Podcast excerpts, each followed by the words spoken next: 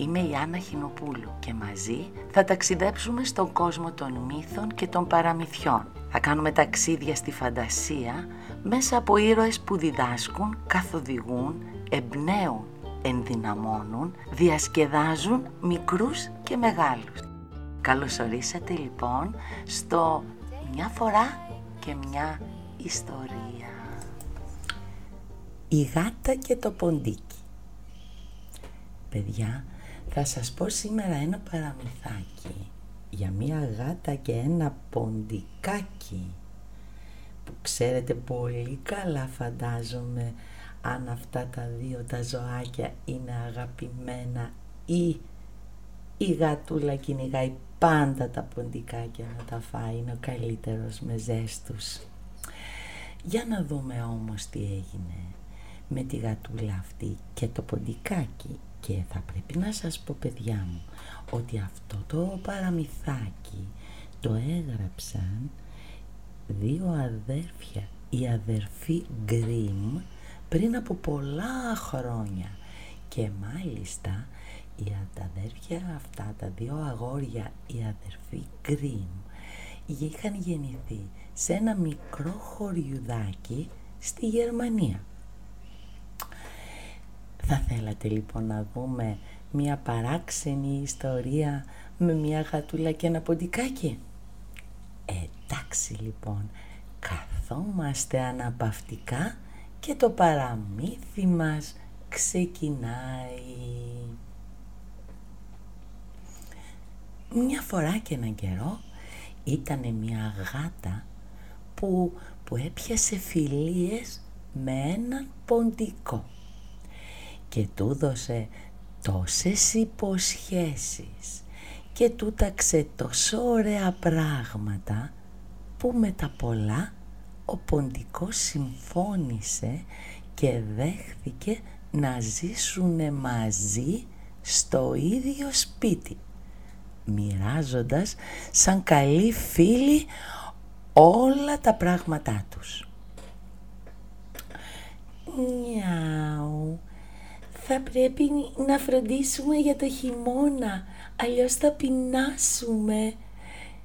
Ε, εσύ ποντικέ, να προσέχεις που πατάς και να μην χώνεσαι όπου βρεις, γιατί πολύ φοβάμαι μήπως στο τέλος θα πιαστεί σε καμία φάκα και θα σε χάσω. Του είπε παιδιά η γάτα. Η ιδέα της γάτας ήταν πολύ καλή και πράγματι παιδιά ανάμεσα σε όλα τα άλλα που μοιράζονταν πήγαν μαζί και αγόρασαν ένα βαρελάκι βούτυρο τόσο ωραίο και νόστιμο που από πάνω το βούτυρο μέσα στο βαρέλι είχε και καημάκι από πάνω για να το έχουν για το χειμώνα.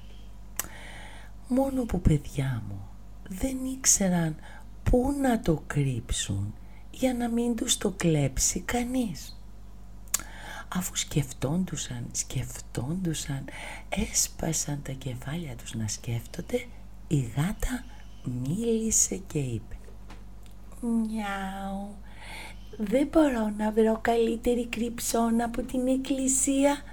Εκεί, εκεί δεν τολμάει κανείς να πλώσει το χέρι του και να κλέψει το παραμικρό. Λοιπόν, τι θα έλεγες να πάμε και να τα αφήσουμε στην εκκλησία να το κρύψουμε σε μια γωνίτσα και, και δεν θα τα ανοίξουμε παρά μόνο όταν θα το χρειαστούμε και όταν θα έχουμε μείνει χωρίς φαγητά και προμήθειες. Όντως παιδιά μου πήγανε στην εκκλησία, έκρυψαν και ασφάλισαν το βούτυρο για το χειμώνα.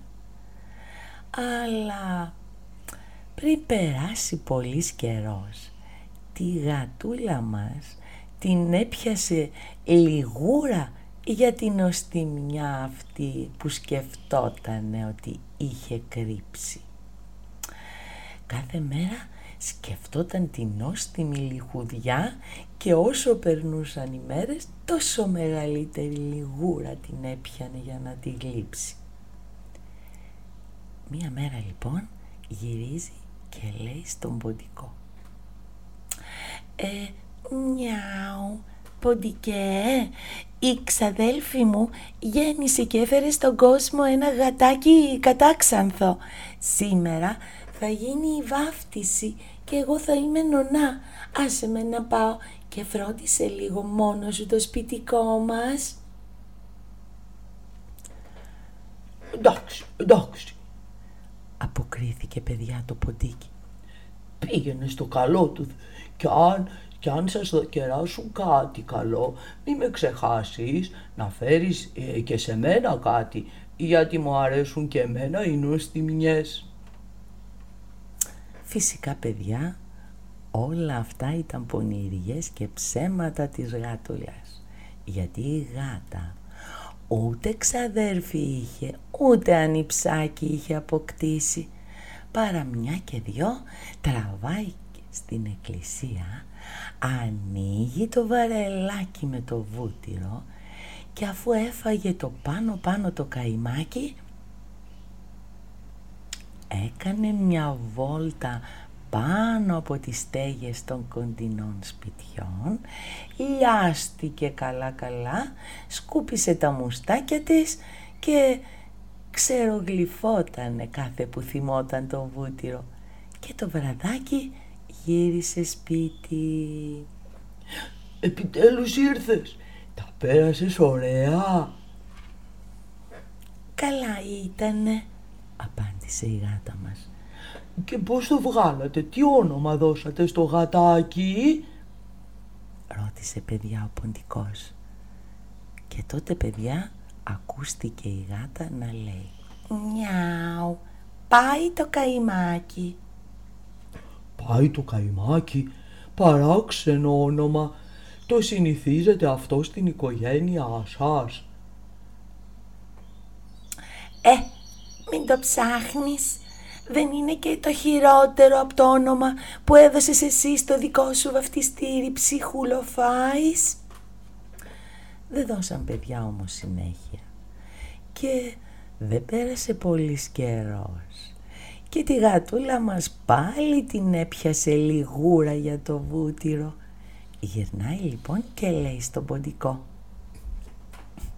«Νιάου, ε, θα μου κάνεις τη χάρη και θα φροντίσεις σήμερα μόνος σου το σπιτικό μας γιατί θα γίνω και πάλι νονά.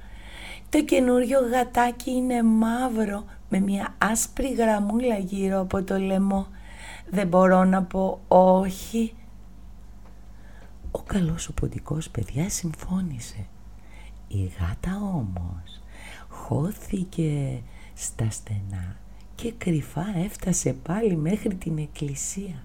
Εκεί άνοιξε πάλι το βαρελάκι και κατέβασε το βούτυρο ως τη μέση. Τίποτα δεν είναι πιο νόστιμο από αυτό που τρως μόνος σου. Σκεφτόταν και γελούσε ευχαριστημένη και ικανοποιημένη μόνη της. Όταν λοιπόν γύρισε σπίτι, ο ποντικός τη ρώτησε. «Πώς το βάφτισες αυτό το γατάκι» και ακούστηκε παιδιά η φωνή της γάτας. «Νιάου, πάει το μισό». «Πάει το μισό, τι λες, σε όλη μου τη ζωή δεν έχω ξανά ακούσει τέτοιο όνομα. Α, βάζω στοίχημα ότι δεν υπάρχει Μα πού τα βρίσκεις αυτά τα περίεργα ονόματα, πάει το μισό. Αλλά παιδιά δεν το συζήτησαν άλλο. Δεν πέρασε όμως πολύς καιρός και της γάτας της τρέξανε πάλι τα σάλια για το βούτυρο. Μιαου, όλα τα καλά πράγματα ποντικέ μου τριτώνουνε με κάλεσαν πάλι σε μια βάφτιση. Το γατάκι αυτή τη φορά είναι κατάμαυρο και έχει άσπρα ποδαράκια. Αυτό είναι πολύ σπάνιο. Μια φορά στα δέκα χρόνια συμβαίνει. Θα μ' αφήσεις να πάω; Πάει το καημάκι, πάει το μισό, αυτά τα παράξενα ονόματα με έχουν βάλει σε σκέψεις. Μα τι ονόματα είναι αυτά για γατάκια; Είναι επειδή κάθεσαι κλεισμένος εδώ μέσα όλη μέρα με την κρίζα σου τη ρόμπα και την ουρίτσα σου τη λιγμένη στην πολυθρόνα. Αυτά παθαίνει όποιος δεν βγαίνει έξω. Ο ποτικός λοιπόν παιδιά άφησε τη γατούλα να πάει και αυτή τη φορά στη βάφτιση και έμεινε σπίτι, καθάρισε, σκούπισε και συγύρισε. Η λιχούδα γάτα όμως έβαλε κάτω το βαρελάκι και το τέλειωσε το βούτυρο. Δεν ησυχάζεις παρά μονάχα όταν τον φας όλον το μεζέ. Μονολόγησε. Χορτάτη και καλοφαγωμένη λοιπόν γύρισε σπίτι αργά το βράδυ. Μόλις την είδε ο ποντικός ρώτησε, ρώτησε αμέσως να μάθει τι όνομα είχαν δώσει στο τρίτο γατάκι. Μιάου, μπα, ούτε αυτό το όνομα θα σου αρέσει. Το βγάλαμε, πάει όλο. Πάει όλο. Αυτό είναι το πιο παράξενο από όλα τα ονόματα. Δεν το έχω συναντήσει πουθενά γραμμένο. Μα τι στην ευχή σημαίνει; Πάει όλο, πάει όλο. Έλεγε παιδιά ο ποντικός και κουνώντας το κεφάλι του κουλουριά, κουλουριάστηκε στη γωνιά του για να κοιμηθεί. Από τότε και ύστερα κανείς δεν ξανακάλεσε τη γάτα για να πάει για βάφτιση. Όταν όμως χειμώνιασε και έξω δεν έβρισκαν πια τίποτα να φάνε, ο ποντικός θυμήθηκε το βούτυρο και είπε «Έλα γατουλά, έλα, πάμε στην εκκλησία να πάρουμε το βούτυρο που είχαμε φυλάξει για το χειμώνα. Θα είναι ό,τι πρέπει για τώρα που δεν έχουμε φαγητά». «Μάλιστα», αποκρίθηκε παιδιά η γάτα μας για σένα προπάντων θα είναι ό,τι πρέπει και δεν θα σου πέσει βαρύ στο στομάχι. Είναι ελαφρύ σαν να τρως αέρα κοπανιστό. Ο πουντικός παιδιά δεν κατάλαβε τι εννοούσε η γατούλα και μια και δυο ξεκινάνε για την εκκλησία και όταν έφτασαν βρήκαν το βαρελάκι τη θέση του, αλλά, αλλά ήταν άδειο. Τώρα καταλαβαίνω, ωραία φίλη είσαι, αντί να βαφτίζεις γατάκια, ερχόσουν εδώ και έτρωγες στο βούτυρο. Πρώτα πρώτα πάει το καημάκι, μετά πάει το μισό και ύστερα και ύστερα... Μιαου, σταμάτα! Άλλη μία λέξη και θα σε φάω και σένα. Ναι, καλά. Και ύστερα μου είπες πάει όλο. Ξεστόμησε παιδιά ο καημένος ο ποντικός και πριν προλάβει να αποσώσει το λόγο του τον αρπάζει η γάτα και τον κάνει μια χαψιά. Τι να κάνουμε παιδιά μου, έτσι είναι ο κόσμος.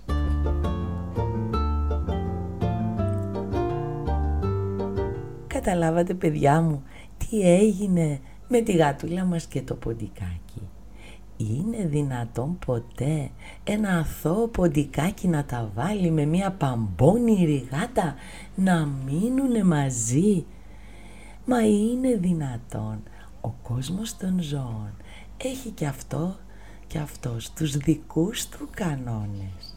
Όταν είσαι μεζές για κάποιον δεν μπορείς να μείνεις μόνος σου μαζί του και με την παμπώνη ειδικά τη γατούλα που έβγαζε τα φοβερά ονόματα πάει το καημάκι, πάει το μισό, πάει όλο. Πού να φανταστεί ο καημένος ο Ποντικούλης ότι αυτά τα ονόματα ήταν ακριβώς αυτά που έτρωγε η γατούλα. Αλλά έτσι είναι. Υπάρχουν παραμυθάκια να τα ακούμε και να χαμογελάμε με τις πονηριές και τις εξυπνάδες των άλλων.